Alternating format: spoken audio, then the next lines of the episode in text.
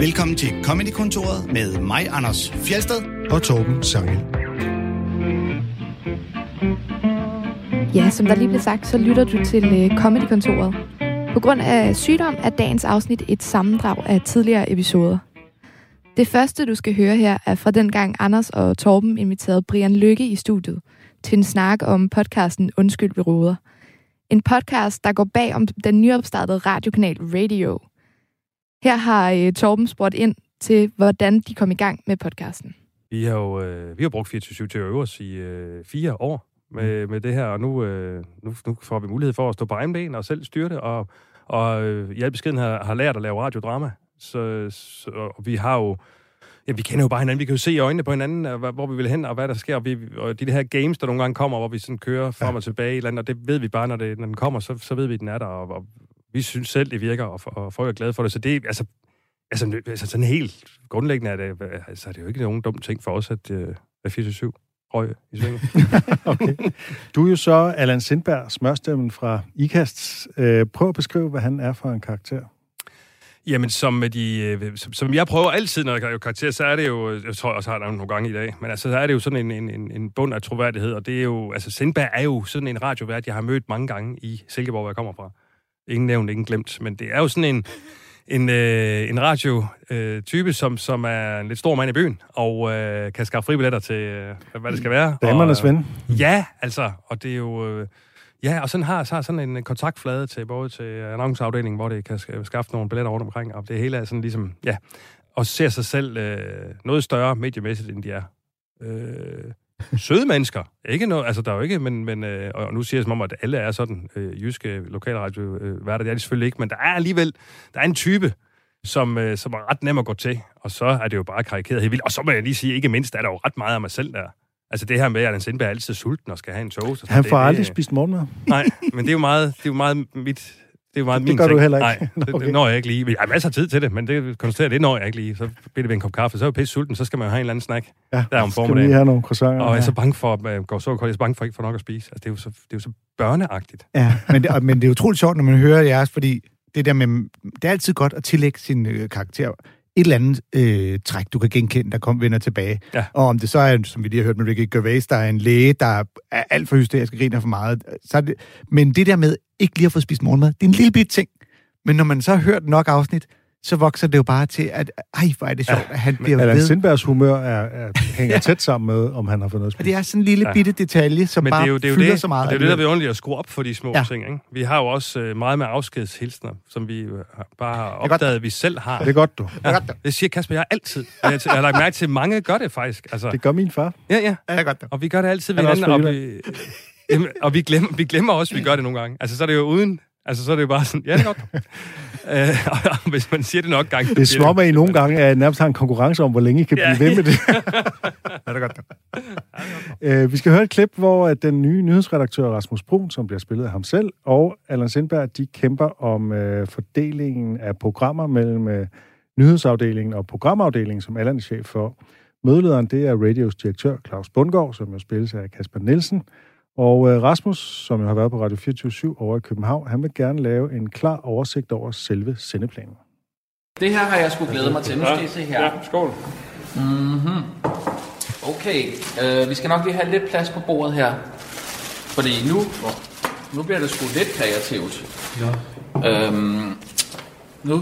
Vi skal ikke snakke programmer? Jo, det er sendeplanen det her. Jeg har taget en masse klemmer med en masse sædler på. Men jeg har jo på Google... Jamen, vi skal lige danne os et fysisk overblik over det her. Jamen, jeg har jo på... Hvad her er det? Hold op, der er gang i den pejs. Ja. Hvad her er det? På Google har jeg jo stående de her... Altså programmer, oversigten. Okay, må jeg se? Ja. Det er jo sådan set herinde. Der står det jo faktisk bare dernede her. Kan du se? Alle programmerne. Ja, det er programbeskrivelser jo. Ja, programbeskrivelser. Ja. Okay. Så det er jo sådan set... Altså, det er programmer, vi skal sende jo. Altså, ja, jo, men det er programbeskrivelser på enkelte programmer. Jo, hvis du brænder den ud, så har du jo din programoversigt. Jo, men det jeg godt kunne tænke mig, det var at lave en programoversigt, hvor vi sådan ligesom kan sidde og rykke rundt på programmerne fysisk, sådan finde ud af, hvilket program skal ligge her klokken 6, okay, nu bliver klokken så 12, hvad skal det være? Nej, det er måske bedre med det her program klokken 12. Så rykker vi sådan rundt på det. Det er faktisk et puslespil. Det er sådan, man gør. Det der, det er også super fedt. Men det er jo et programbeskrivelse. Det man kan gøre. Nej, det kan man ikke. Det der, det er en programbeskrivelse. Ja, sådan kan man gøre, men det behøver man jo ikke. Altså, der står ikke skrevet noget lov, en eller anden radiolov om, hvad sådan man gør. Altså, det vil jeg fandme sige, det er fandme inspirerende. Jamen, Rasmus. Jeg siger ikke, der er noget vej med det. Jeg siger bare, det er ikke skrevet noget sted, at man skal gøre sådan. Det var det, jeg siger. Det er fint. Jeg er med. Nej, det står ikke nedskrevet, altså, men det er bare sådan, man gør. Ja, jeg siger bare, det er sådan, man kan gøre. Nå, hvad siger du, Rasmus? Ja, nu ved jeg ikke, om der lige er nogen, der vil tælle, hvor mange af de her klips med forskellige papirer, der er her. Det kan du gøre, Claus. Alle papirerne? Ja, prøv at tælle. Nej, ikke alle papirerne. Tæl, hvor mange klips er der her med papirer? Prøv at tælle. Vi starter her. Prøv at se. Der er 7. 1, 2, 3, 4, 5, 6, 7. Ved I, hvad der også er 7 af? Ja, det er ugedage. Ugedage, lige præcis. Nu skal I se her. Så gør vi sådan her. Claus, her er et stykke papir. Det er lidt større end de her papirer der. Det ved jeg ikke, om du kan se. Her får du en kuglepen. Der skriver du mandag på. Med den grønne der. Ja. Rigtig godt, Claus. Rasmus, det virker lidt som om, at det var noget, du kunne have gjort lidt hjemmefra. Var det sådan, du kunne fortsætte i morgen formiddag? Jeg tror, jeg har et hul. Og så kan du skrive det her med ugedage. Og... Det er uden bagkant det her. Nu kører vi, ikke? Nu er vi i gang. Kan du skrive tirsdag på den der? Det er for, at vi er med til at gøre det her, og vi får hands-on alle sammen, samtidig, så vi ved nøjagtigt, hvor vi står. Det er det, der er så fedt ved det. Men prøv, det er sgu... Altså, og det... Rasmus, det er virkelig med alt respekt, det her. Der er jo slet ikke noget, men... Kan du lige skrive understå på den der? Jamen, for fanden. Det er med alt respekt. Skal I andre ikke skrive noget? Nej, det er vigtigt, det er den samme skrifttype hele vejen igennem. For ellers så får man den der forvirrende... Men Rasmus, må jeg lige pip? Jeps. Er det ikke bare... Skriv altså, torsdag på den her. Kommer vi ikke til at skrive det her ned på computeren alligevel på et eller andet tidspunkt? Jo, men du kan ikke rykke rundt på det på samme måde på en computer. Det kan du simpelthen ikke. Det var sådan her, man, altså det var det her system, vi kørte efter på 24/7. Det har fungeret. Ja, men den lukkede altså, jo faktisk. Den lukkede måske. Men kan du gætte, hvad du skal skrive på den her? Jeg er helt med på det. Det er meget spændende. Det er fredag på den der. Ja. Men det er bare lige vigtigt at huske, Rasmus, at den blev jo fandme lukket. Jo, men det var da ikke, fordi man lavede den her sendeplan, at det blev lukket. Der var en eller anden grund til at lukke. Så skal I bare se her. Ja, de er ikke så meget for Rasmus' idé om at lave sendepladen på sådan en planche der. Nej, det er jo lidt et overgreb for dem, at han kommer ind i rummet, ikke? Og ligesom kommer fra København, ligger der og ikke også et eller andet i det. Han kommer fra København, han er smart, han har i virkeligheden langt mere medieerfaring end dem. Ja. Og så kommer han der med sine fancy systemer, og det ligger jo i Google Docs, så hvad fanden skal det til? Ja, men jeg har jo, det er jo også noget, jeg virkelig genkender fra Silkeborg, jeg kommer fra, det der med, at nu gør vi det, på en anden måde i Silkeborg, og det er nok den rigtige måde. Ja. Altså, du ved, det er sådan... ikke komme og sige, det er ikke den rigtige måde. Nej, det er nok sådan noget, det spiller på, ikke? Og det tror jeg, vi alle sammen, vi kender, det er ligesom at komme ud fra, og så får man den der, ikke? Jo. Og det har jeg også selv været eksponent for i Silkeborg. Ja, men det virker i hvert fald ret tydeligt her, hvordan at Allan, han føler sin autoritet troet her af Rasmus. Ja, fuldstændig. Og Claus Bundgaard mere den der, han bliver mest irriteret, hvis det er noget, der kommer til at tage for lang tid. Ja. Altså i starten, det lyder inspirerende. Han er jo kronisk stresset. Claus Bundgaard er jo tæt på en diagnose, altså han er jo tæt på et hjerteslag. Ja, det er hele tiden. Hvordan her i starten til jeg går for, hvor inspirerende, det er spændende, til at finde ud af, det tager lang tid. Nej, det er en dårlig idé. Det var virkelig skrevet på det. Når I laver det, har I så konkret nogle plancher foran jer, eller er det bare... Ja, jamen vi lavede hele selvplanen den aften, der vi optog jo i 2 timer kvarter non-stop. Ja. Og lavede det så til 2 programmer, ikke? Men der havde vi hele selvplanen, og Rasmus havde alle de her med. Okay, så det lignede simpelthen sådan, vi fik et meget dejligt oversigt egentlig over, og fandt jo ud af der, mens vi optog, hvor mange programmer vi egentlig har i radio, altså i Undskyld, vi råder, hvor mange dommer vi egentlig lavede, og hvor meget vi egentlig kunne fylde, hvis man lavede sådan en oversigt. Og det gælder egentlig... Det gælder egentlig hver gang, at vi gør det. Vi spiser for en frokost, hvis vi har frokost, og da vi har været i serien, har vi været i Sommerhus nu her. Der var vi i mit sommerhus, var vi oppe, godt nok på Røsnæs, og ikke i Hvide Sande, hvor det er, men i serien. Men så, tog vi i Sommerhus, der alligevel på noget at skrive noget, og så optog vi der, ikke? For det giver jo en anden lyd, og en anden så, i Sommerhus, ikke? Hvis, og det synes jeg godt, man kan fornemme, det er optaget forskellige steder. Ja. Hvis, vi havde en overgang meget med løse dørhåndtag på Stjernen, hvor de har til huse, Multikulturhuset Stjernen. Og det var så i min, inden jeg flyttede tilbage til København, havde jeg sådan en gildesal både på landet, og der var der løs håndtag. Så bruger man ligesom den ting, fordi man kan jo høre, at håndtag, der falder af. Og så i stedet for at sige stop, vi tager den lige igen, så prøver vi bare at spille med på det. Opstår der også sådan nogle tilfældige ting, som så bliver en del af handlingen? Altså nogen taber noget, eller et eller andet? Ja. Jamen helt sikkert. Altså, jeg tror bare det med croissanten, at... det med croissanten... Altså, Allan Sindberg, min karakter, er rigtig glad for croissanter og skal have det hele tiden. Det var kommet så af, at vi fik en croissant allerførst. Ja, nede fra maskeren, ikke? Jo, det er så nede for den nye bager, ja. Men hvordan... Altså, jeg er jo lidt nysgerrig efter netop, når du siger, det er så lidt manus, og I ligesom bare pingpong og udfordrer hinanden lidt i impro her. Kommer jeg aldrig til at... hvad skal man sige, tabe masken og begynde at grine af hinanden. Jo. Og så må tage det hele op. Jeg tror, jeg har hørt et afsnit, hvor jeg ligesom kunne fornemme, nu lyder det som om Rasmus Brun er ved at dø af grin. Ja.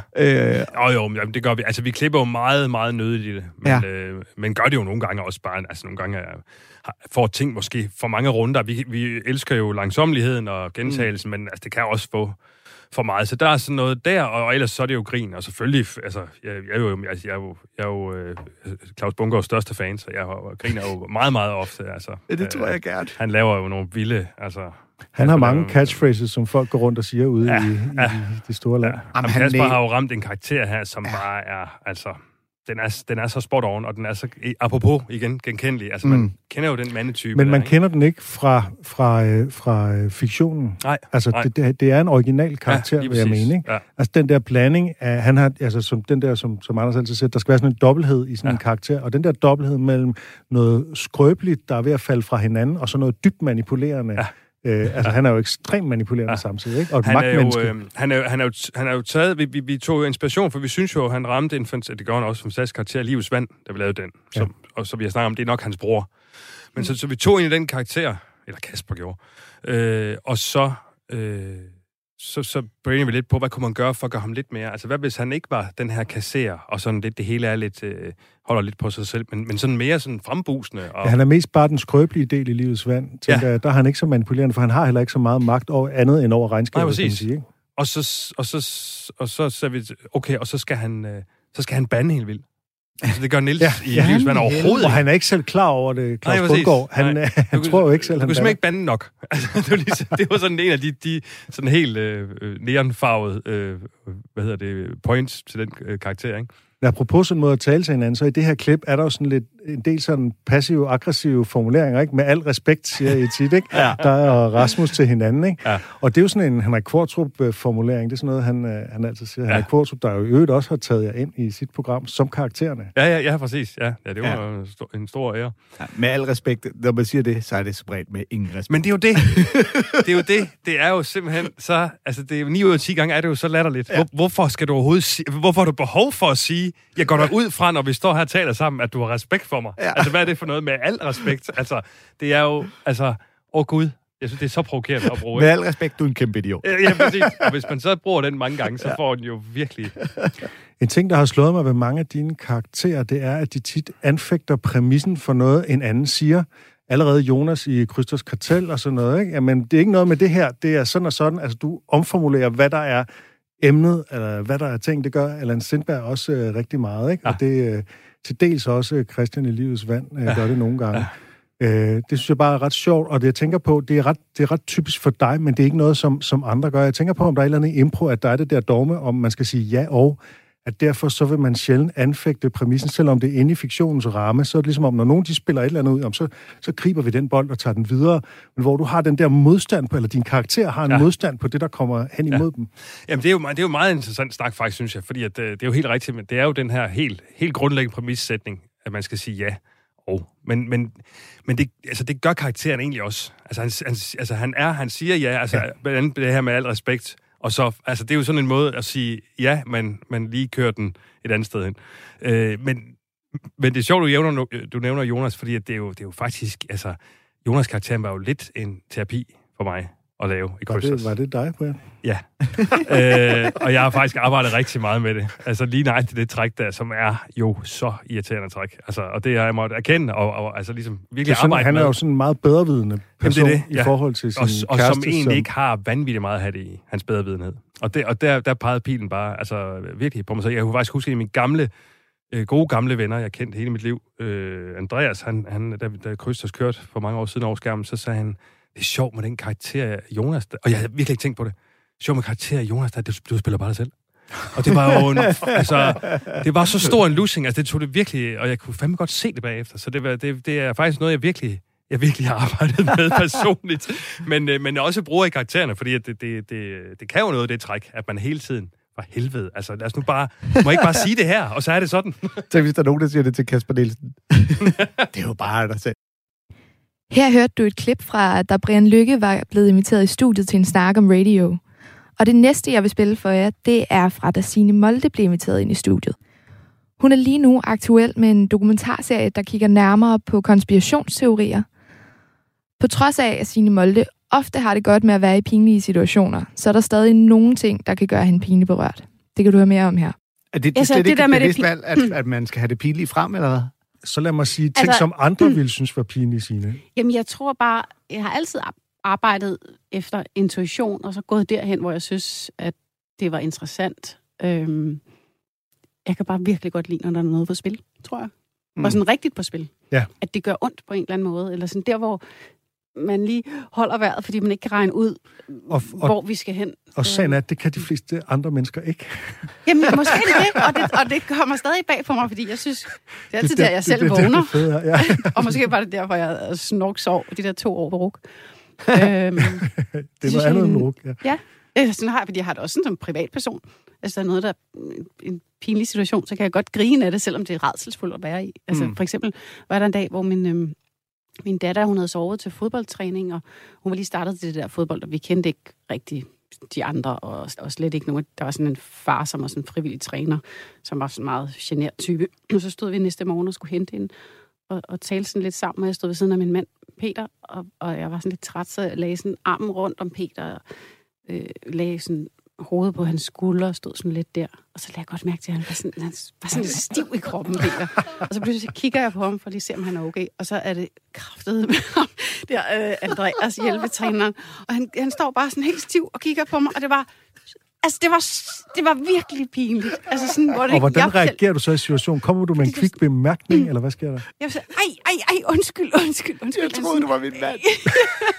Og han, men det var fordi, han blev generet. Han vidste ikke, hvad han skulle sige, så det var sådan mange ting oven i hinanden. Det var virkelig pinligt. Ej, jeg har prøvet, men sjovt også. Prøvet noget i næsten samme stil efter en sådan noget musikfestival op i Gilleleje, hvor jeg var konferencier, og så havde Medina lige spillet koncert, og da hun kommer af, så står jeg sådan om bag, vi er klar til at skulle gå ind og noget, og der kommer hun ud sådan det helt høje af koncerten, og så går hun nemlig hen mod mig, som om hun vil kramme og kysse mig, indtil det går fra hende, at jeg er ikke et kæreste. Og jeg skifter jo direkte fra gud og pinligt til, ja, okay, med det der. Jeg har ikke prøvet at sige, at jeg var et helt lille barn og 2 år, og i supermarkedet kom til at tage en fremmed dame i hånden, som ikke var min mor. Ja, men det var den der reaktion med, at jeg ikke helt automatisk bare var, du ved, hold da væk, lad være, så hun må have tænkt, okay, hvad troede han, at jeg ville kysse ham, eller hvad skete der? Var du parat? Stod du med åbne arme? Og nej, jeg var sådan helt, jeg kunne ikke helt gennemskue, hvad der foregik. Du var vel hoppet på? Ja, selvfølgelig. Jeg håber, jeg krydsede dig fingeren, hvad jeg kunne. Min søster gang hoppede ind i en forkert bil. Altså, kom ud fra bageren, og så hoppede ind i en bil. Jeg har lavet præcis det der. Nå, jeg også var i bageren. Så en bil bagved, jeg kiggede og tænkte, hvad... Det var vi ikke. Hvorfor kører du ikke? Kommer du ikke herom? Nej, hvor er det sjovt.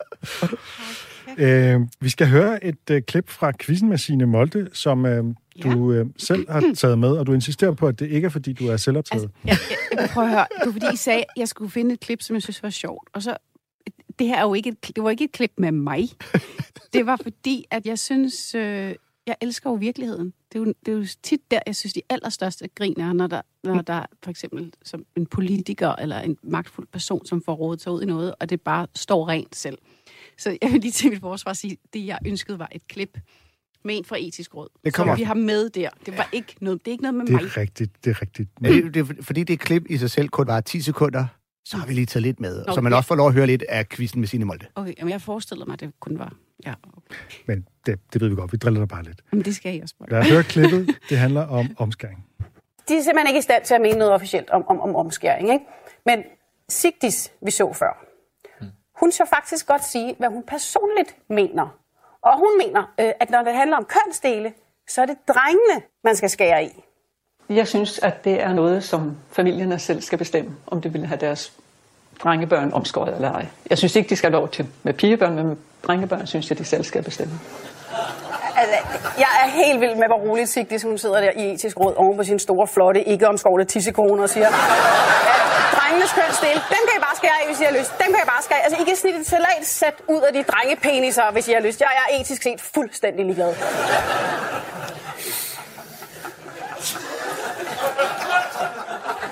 Der kommer et andet om lidt, Christian. Men vi skal bare lige høre Sigdis en sidste gang, ikke? Fordi Sigdis, altså, du har jo tænkt det her godt igennem, kan man høre. Så hvad synes du egentlig altså, om at gøre det decideret ulovligt at skære i drengebørn? Det synes jeg ville være helt urimeligt. Jeg synes, at så længe børnene ikke tager alvorlig skade, så skal det offentlige eller ikke tage rigtig skade. Nogen kommer selvfølgelig til skade.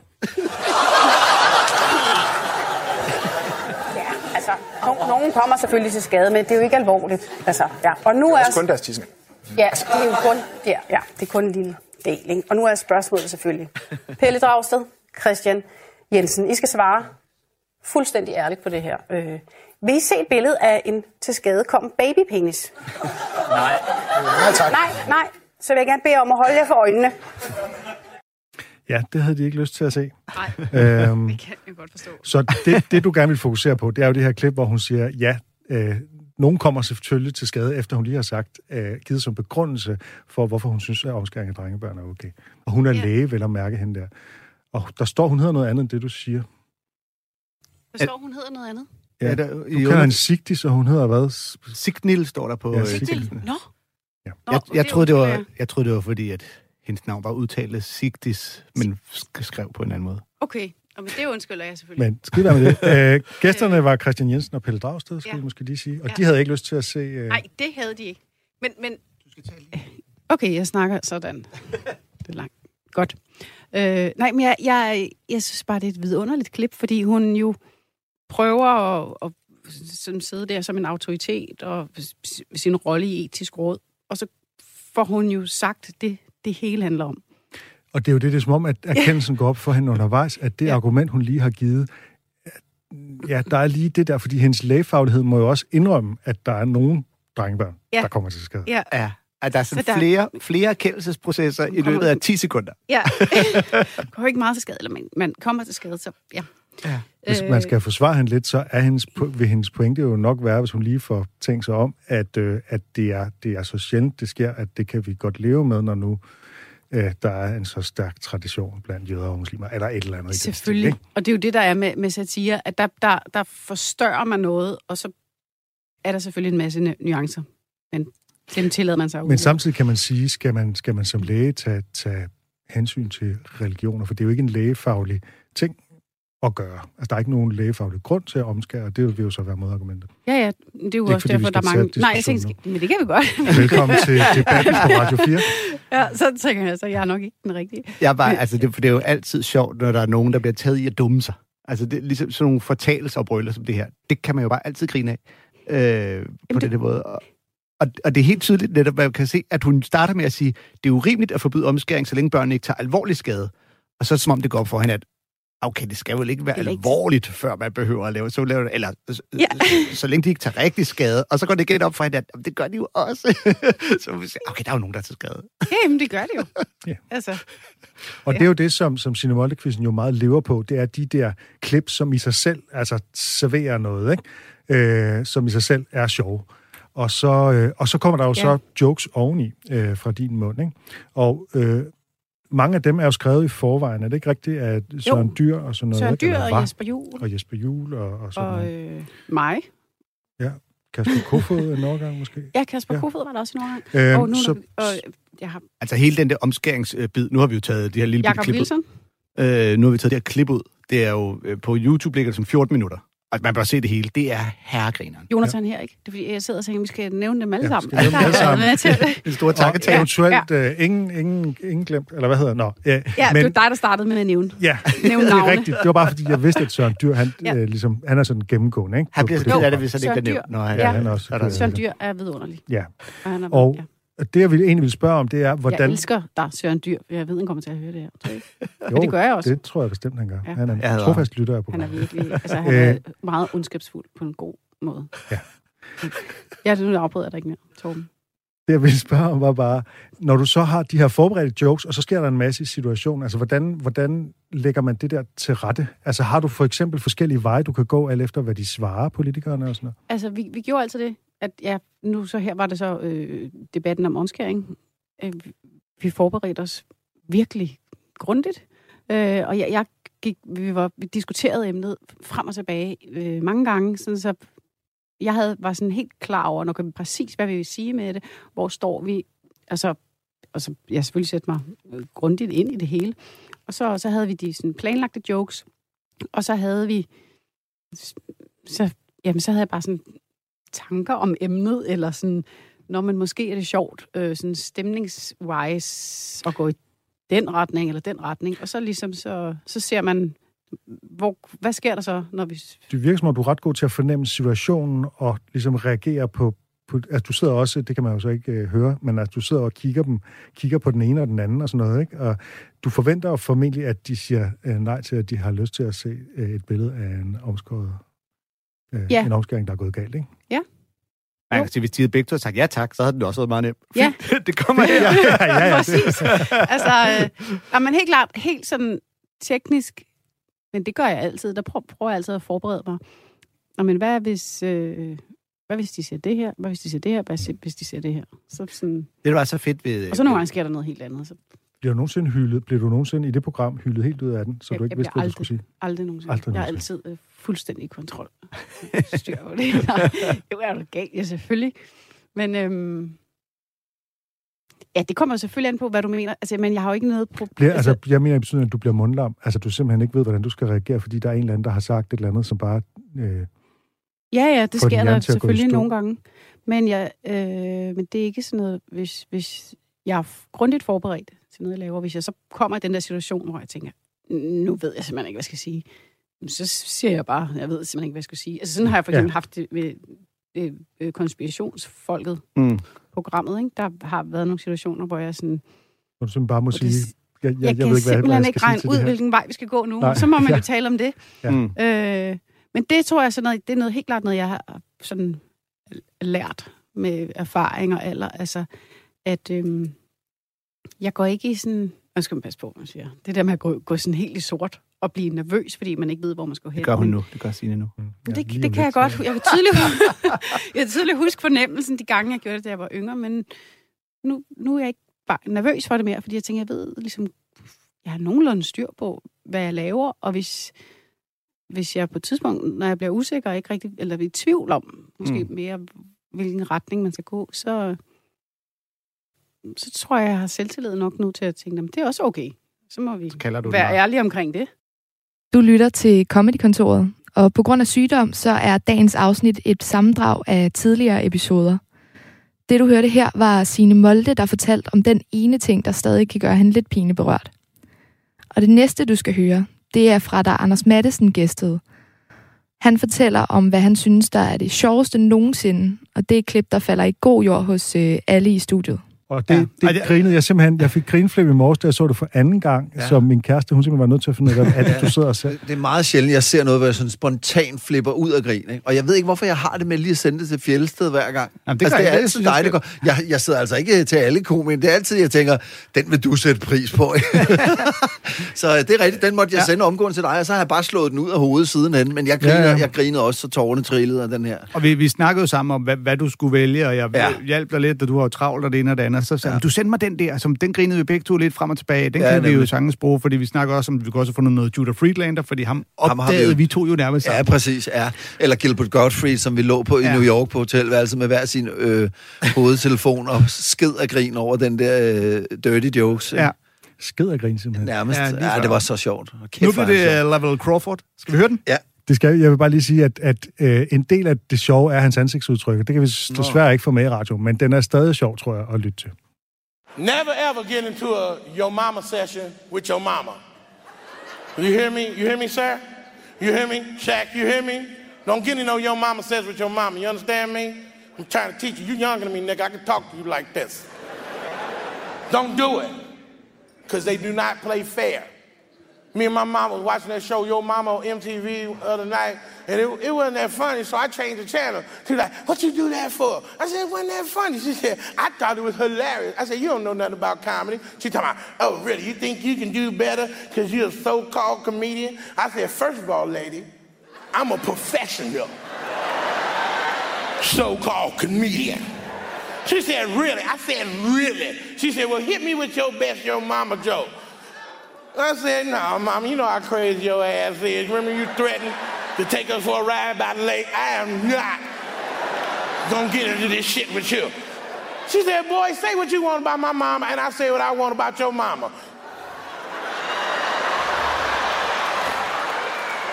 I said, but you are my mama, aren't you? She said, boy, just say what you want about my mama. I say what I want about your mama, and we see who got the best joke. I said, this is weird. But I said, okay, fuck it. I said, Mom, I'm gonna let you know I'm a professional. I'm going for the juggler. So you saying I can say what I want about Big Mama? She said, go ahead. I said, cool, because I don't like her ass anyway. I said, you ready? She said, go ahead. I said, well, Mama, your mama's so ugly. Every time she look at the mirror duck. She said, that's the best one you got? I said, well, what you got, old lady? He said, well, your mama's so nasty, she sucked your daddy dick and came in here and kissed you goodnight. Og det er ikke lige den joke, man har lyst til at høre fra sin mor. Hvor er det sjovt. Ej, det værste er, at der er god musik i hele vejen igennem. Ikke? Altså hele den der måde, han agter det der, altså både det der lidt respekt over for moren, ikke? Men samtidig også sådan det der viljestyrke, der kommer lidt barnligt ud, ikke? Jo. Så ugly. Altså jeg synes, der er mange sjove ting i det der. Altså joken er god, det er en ting, eller det er sådan latterlig, ikke? Men det er meget mere den der måde, han stiller det op på. Ja, fordi han får meget ud af den der præmis med havne i en situation, hvor at du skal lave your mama jokes med din mor. Altså, du kommer jo til at svine dig selv til, og jeg skal svine min bedstemor til. Det er dejligt, det der med, han er en kæmpestor mand, en grandvoksen mand, ikke? Og hans mor tryner ham bare fuldstændig. Altså, der er sådan et eller andet helt absurd ved det der, ikke? Og hun ligesom, altså, hun er pisselig glad med, at han er professionel komiker. Og hans tale-lesben der gør det ikke mindre sjovt. Nej.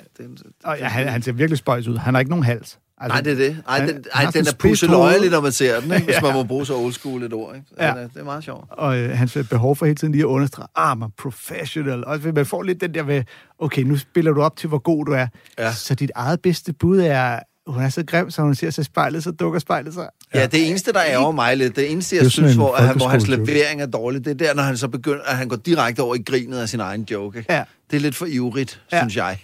Resten er rigtig, rigtig fedt. Også fordi, at han ikke bruger de samme ord hele tiden. Altså, der er en god musik i hele opbygningen, ikke? Ja. Jeg kan ikke lade være med at tænke, om det er sådan en velkendt jeg mamma, sådan dosen med, altså, der er en, der har fundet på, at din mor vil lave den her, du ved. Din mor, hun har surtet fars pikke, inden hun kysser dig godnat. Og han så har lavet det til den her bid, eller om den, altså... Jeg tror ikke, det der er sket i virkeligheden. Nej, det er jo ikke sket i virkeligheden. Nå, nej, men må ikke bare han har tænkt, hvis min mor, hun skulle sige det, hvad ville være det værste, hun kunne sige til mig? Ja, det er det. Har han fundet præmissen, før han fandt joken? Det tror jeg, for som joke er den jo ikke lige så hårdslående. Der er jo en anden, der siger det. Det er ens egen mor, siger det. Ja. Det er simpelthen, det er ikke okay. Så. Det er også bare det der med, at i ens egen mors øjne, der kan man være nok så stor verdensmand, men man er stadig den lille. Ja, det er skønt. Det er poetisk på mange måder. Jamen, og det er jo selvfølgelig klart, at det er noget andet, hvis at jeg påstod, at din mor havde suttet din fars pik, inden hun kysser dig godnat, og så få det at vide fra munden, der har gjort det. Ja, det er det. Ja. Ja, det er også det, så bliver den under. Og så havde jeg bare ikke regnet med det også, da jeg sad. Altså, jeg synes stadig, det var sjovt, men den her gang synes jeg, det var hans måde at snakke på, at mindst noget af det sjoveste ved det, fordi han bare er så underlig og grotesk, ikke, at høre på. Ja. Men første gang, der fik den skovlen under mig, fordi jeg selvfølgelig sidder og tænker, hvad sagde hun så, og hvad sagde hun så? Man er jo på udkig efter pointen jo i lang tid, ikke? Ja. Men det er så alligevel så nederdrægtigt, at man tænker, okay, så skal vi derned, ikke? Ja, ja. Og det er sjovt. Også fordi man tænker, okay, og hvad kan du finde på, når det er bedstemor, det skal gå ud over? Altså, der er jo også lige mulighed for at lige springe et led over her. Ja. Ja. Da vi skulle snakke om dit idol eller inspiration, eller en, du altid har været helt vild med, der bragte du også nogle forskellige på banen. Ja, fordi den er svær, ikke? Fordi jeg også kom ind i stand-up'en uden at have set det før, så jeg begyndte ligesom at blive præsenteret for noget af de andre komikere, ikke? Så jeg skal du ikke se ham, og skal du ikke se det. Og i perioder har jeg så dyrket helt vildt meget af det ene, og helt vildt meget af det andet. Men mere fordi, at der var en eller anden nyhed i det, ikke? Og mange år, jeg var helt besat af at se alt med Andrew Dice Clay. Det var synd at sige, at det er mit idol, ikke? Det var bare, der var et eller andet, lidt ligesom jeg også nogle gange kan finde på at tage i parken for at sige AC/DC, ikke? Fordi det er grundbog nummer side 1A i Røvlos og Stage Show, men jeg hader sådan noget nosserock der. Det siger mig ikke en skid, vel?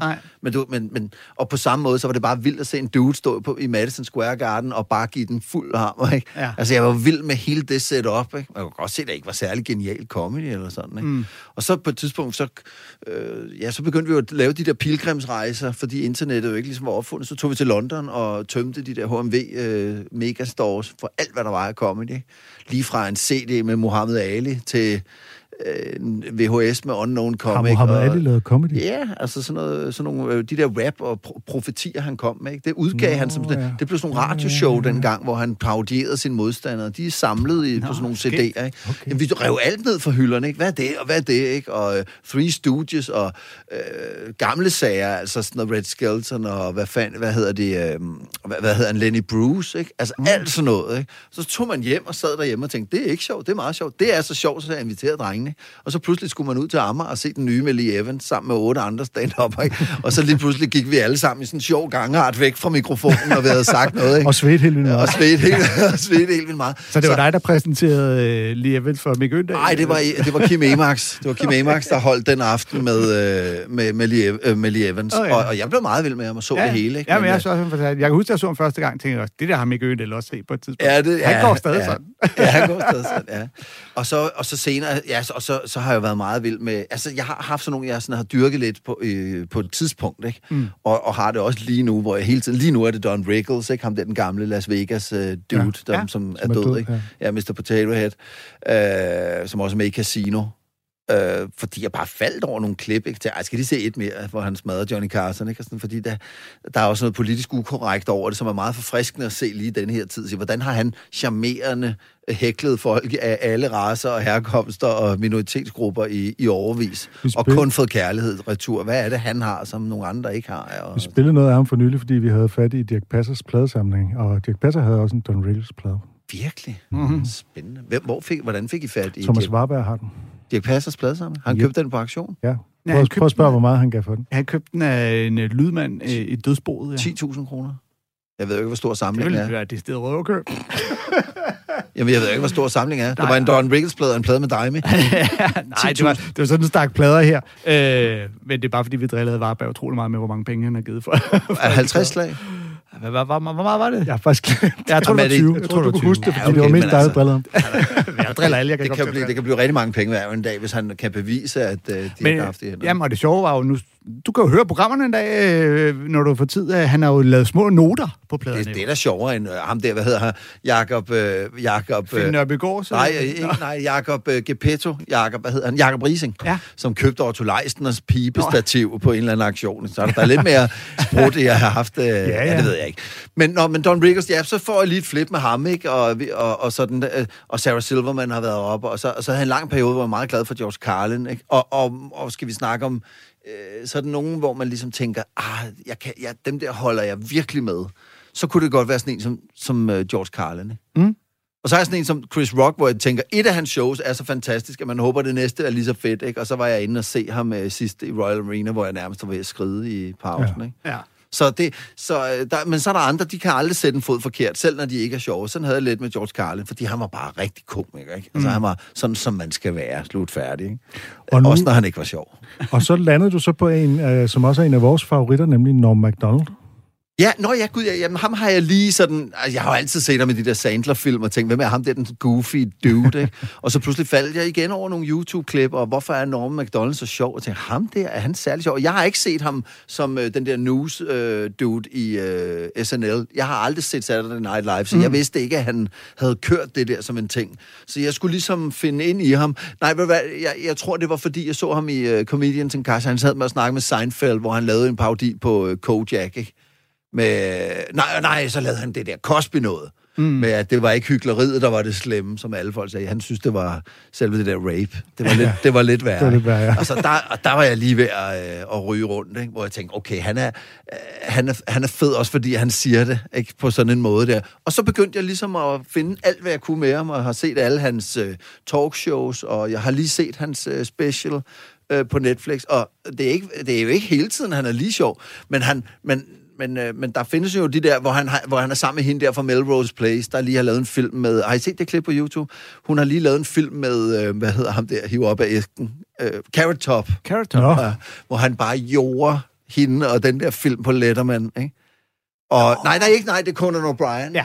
Og hvor han slutter med at sige, filmen hedder Chairman of the Board... Do something with that, you freak, ikke? Og hvor han bare lige så stille siger, at board is spelled B-O-R-E-D, ikke? Og så vælter de alle sammen under grin, ikke? Og jeg tænker, okay, han kan et eller andet, ham der. Han er sgu meget skæg. Har vi haft spillet det klip egentlig i kommende kontoret? Jeg synes, når nu jeg får det fortalt, så synes jeg, det har jeg i hvert fald set.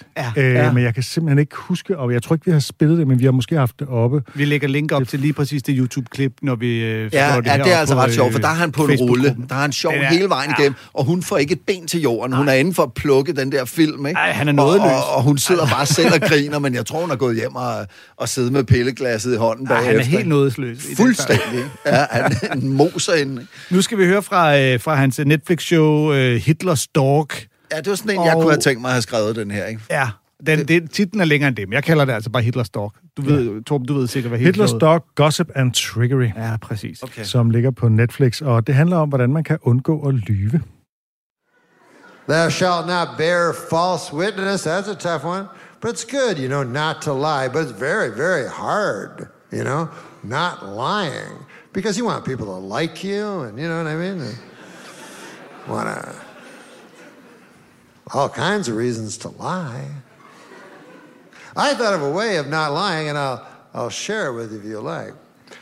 You can tell the truth, word for word, absolutely true. But when you do it, you use a sarcastic accent.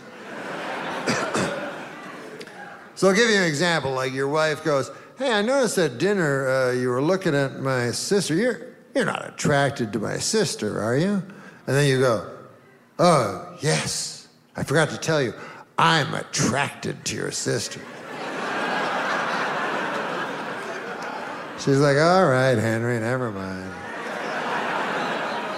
You go, no, why? It's true. I want to fuck her.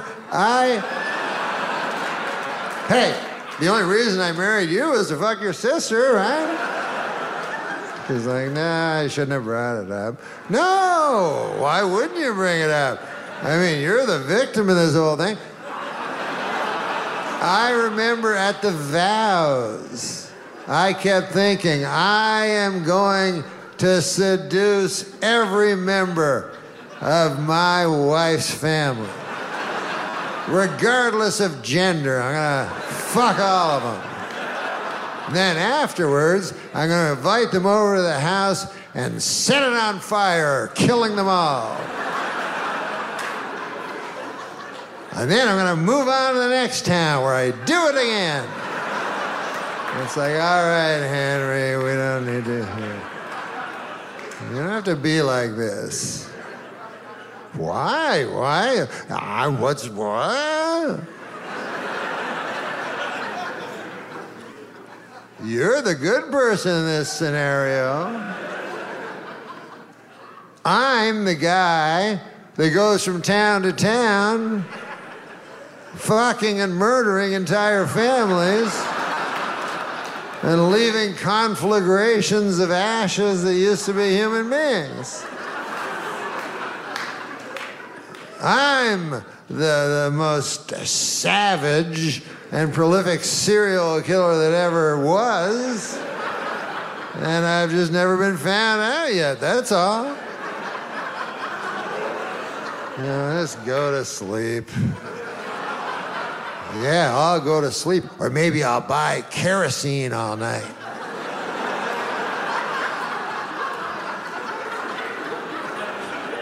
So, that's just an example. You don't have to do that one. Just saying, that's all. Herligt. Det eskalerer jo lidt, kan man sige. Det begynder med et sarkasme om at være tiltrukket af konens søster, og så ender vi med at være den største seriemorder.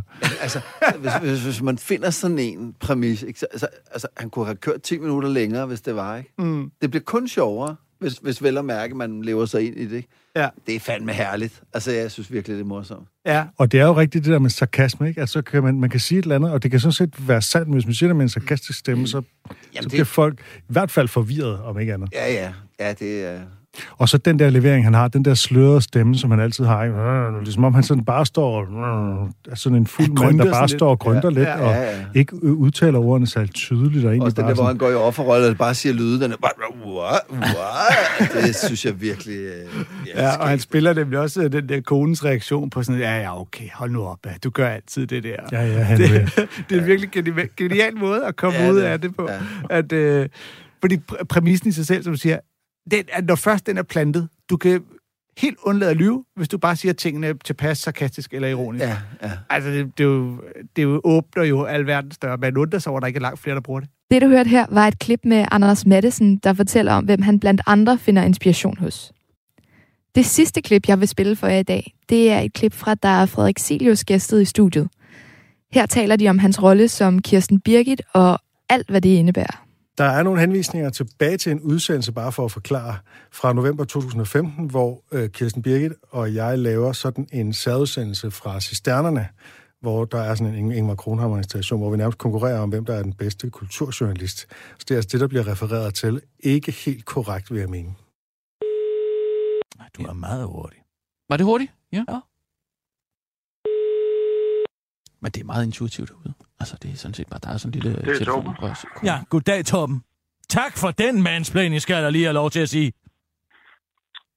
Det lyder som Kirsten Birgit. Ja, det er Kirsten Birgit, Torben. Sidder du over på Zetland og skriver en artikel om et eller andet ligegyldigt? Og om sexrobotter. Og hvad er der med dem? Ja, de er på vej, og de er kombineret med kunstig intelligens, som man kan tale med... 2015 ringede de hver deres case tilbage.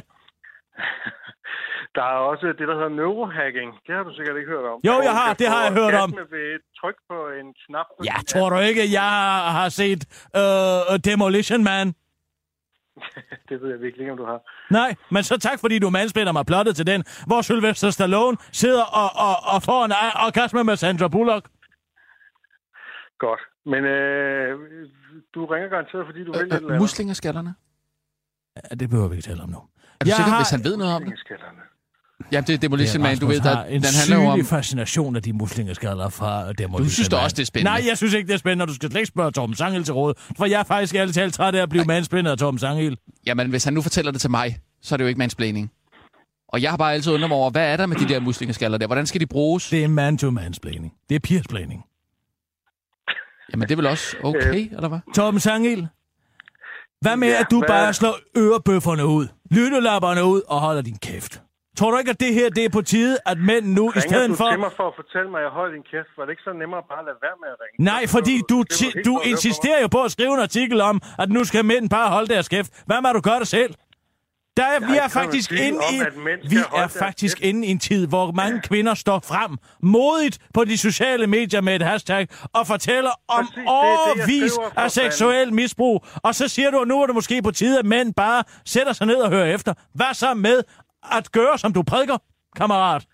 Fordi at jeg er faktisk træt af at få stillet sådan en artikel op i punktform, som om jeg ikke aner, hvad det hele drejer sig om. Det er en klumme, der indgår i en debat. En klumme, der indgår i en debat. Men I mennesker skal slet ikke deltage i den debat. I skal bare sætte jer ned og lytte. Kirsten Birgit, jeg synes lige, at hvis du virkelig vil gå ind i den, mm-hmm. så synes jeg lige, at du skal tænke tilbage på for 2 år siden henne ved printeren. Hvad skete der der, hva'? Så vidt jeg husker det, så stod du med dine små feminine hænder og ikke var i stand til at skifte en tonerpatron. Og så spurgte du, er der nogen, der kan her? Og så sagde jeg, jeg tænker på den situation, hvor jeg går væk fra printeren, og så mærker jeg lige pludselig en hånd i mit skridt, og din stemme i mit øre, der visker, du ved, hvor jeg sidder, Torben Sanghel. Så, nu begynder du at tale om din pik igen.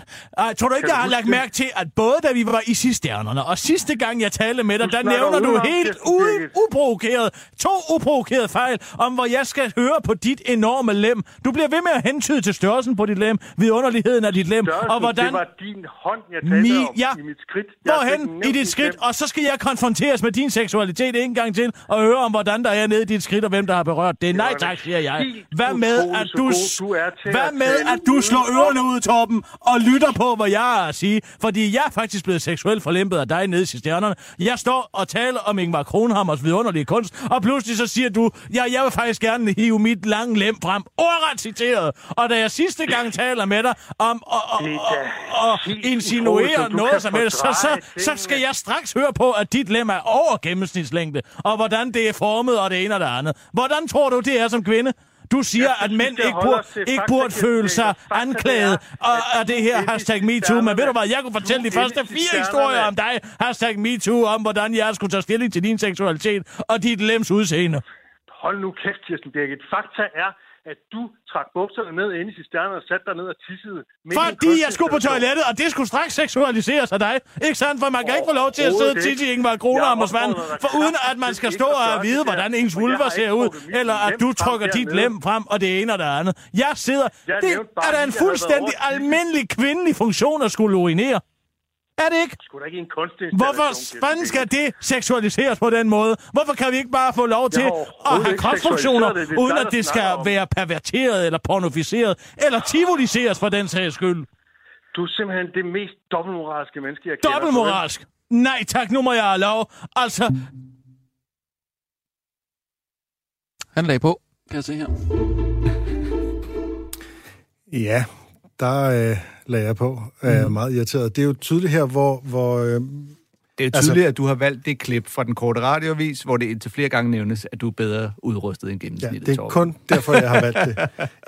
Det skulle lige stilles i Radio 4 også. Det er klart. Ja, så det skal, det skal spredes ud til hele verden. Det viser jo, hvor manipulerende Kirsten Birgit er, ikke? Altså, så snart hun bliver presset, så finder hun på en måde at gå til modangreb på, ikke? Ja. Altså, så når hun bliver konfronteret med, at hun har krænket mig, så får hun det vendt om til, at det er fordi, jeg gerne vil tale om mit lem. Men det er da også noget at skrive en artikel om, at nu skal mændene til at holde kæft. Og det skrev jeg jo for fanden ikke. Det er jo det er jo en del af manipulationen. Det står ikke i den tekst, at mænd skal tie stille. Men det er Kirsten Birgits selvopfundne præmis, jo. Det er jo det. Ja. Og på den måde, så manipulerer hun hele tiden, og derfor så bliver jeg altid meget vred, når jeg snakker om Kirsten Birgit. Ja, du bliver utrolig sur. Jeg har nærmest ikke hørt dig så sur siden, at en eller anden pakkepost ikke ville fortælle, at nu er din pakke ankommet. Ja, der var jeg også ret sur. Der er jo mange, der tror, at det her det er scriptet, ja. Og det ligesom er noget, vi har aftalt på forhånd. Og der må jeg så bare fortælle, det er simpelthen 100% improvisation. Og det var, altså de første par gange, synes jeg, det var lidt grænseoverskridende, men jeg fandt meget hurtigt ud af, at du, Frederik, du er simpelthen så hurtig, at det kommer aldrig til at gå i stå eller noget, fordi du finder altid på en eller anden ny ting, du kan håne mig med. Ja, men altså, det er jo simpelthen, når man har så let et offer. Men hvor meget manus er der på det? Altså, er der sådan, ligesom nogle linjer forhold til, vi skal nå herhen til? Har du forberedt dig på, hvad du skal angribe Torben med, når du ringer ham op og ved, hvad han har tænkt sig at sige? Altså, det der er skrevet ned, er jo de nyhedsudsendelser, der bliver sendt i fiktionen, ikke? Ja. Det er jo nedskrevet. Alt det imellem er improvisation, men der står selvfølgelig i rundown, ring til Torben. Mm. Men så har Rasmus og jeg jo talt om, at det Kirsten skal indvende er, at en mand mansplaner over for hende, at hun skal, at mænd de skal tie stille, og så er det en mand, der ikke tier stille. Ikke? Og så uanset om præmissen så er sand eller falsk, så er det ligesom det, der er anstødstenen. Ikke? Jo. Så hun ringer sådan set bare for at bede Torben om at holde sin kæft, og så ser vi, hvad der sker der. Ikke? Ja. Så I har ligesom lagt et spor. Det har vi, men vi har ikke aftalt, at det skal ende med, at Torben lægger på, for eksempel. Nej. Eller, det er også heller ikke, at jeg skal anklage dig for MeToo. Nej, det havde vi heller ikke aftalt. Og jeg får jo bare en sms fra Sissel, hvor der står, må vi ringe til dig klokken et eller andet, som altid bliver 10 minutter senere. Og så siger jeg, ja, det må I gerne. Kan jeg få nogle stikord? Og så er svaret som regel nej. Og så må jeg ligesom bare se, hvad der kommer og reagere på det. Og min eneste strategi er sådan set at gøre, hvad jeg ville gøre, hvis Kirsten Birgit fandtes i virkeligheden. Ja, det hedder skuespil, jo. Det var alt for Comedy-kontoret i dag. I næste uge vender Torben og Anders stærkt tilbage. Hej.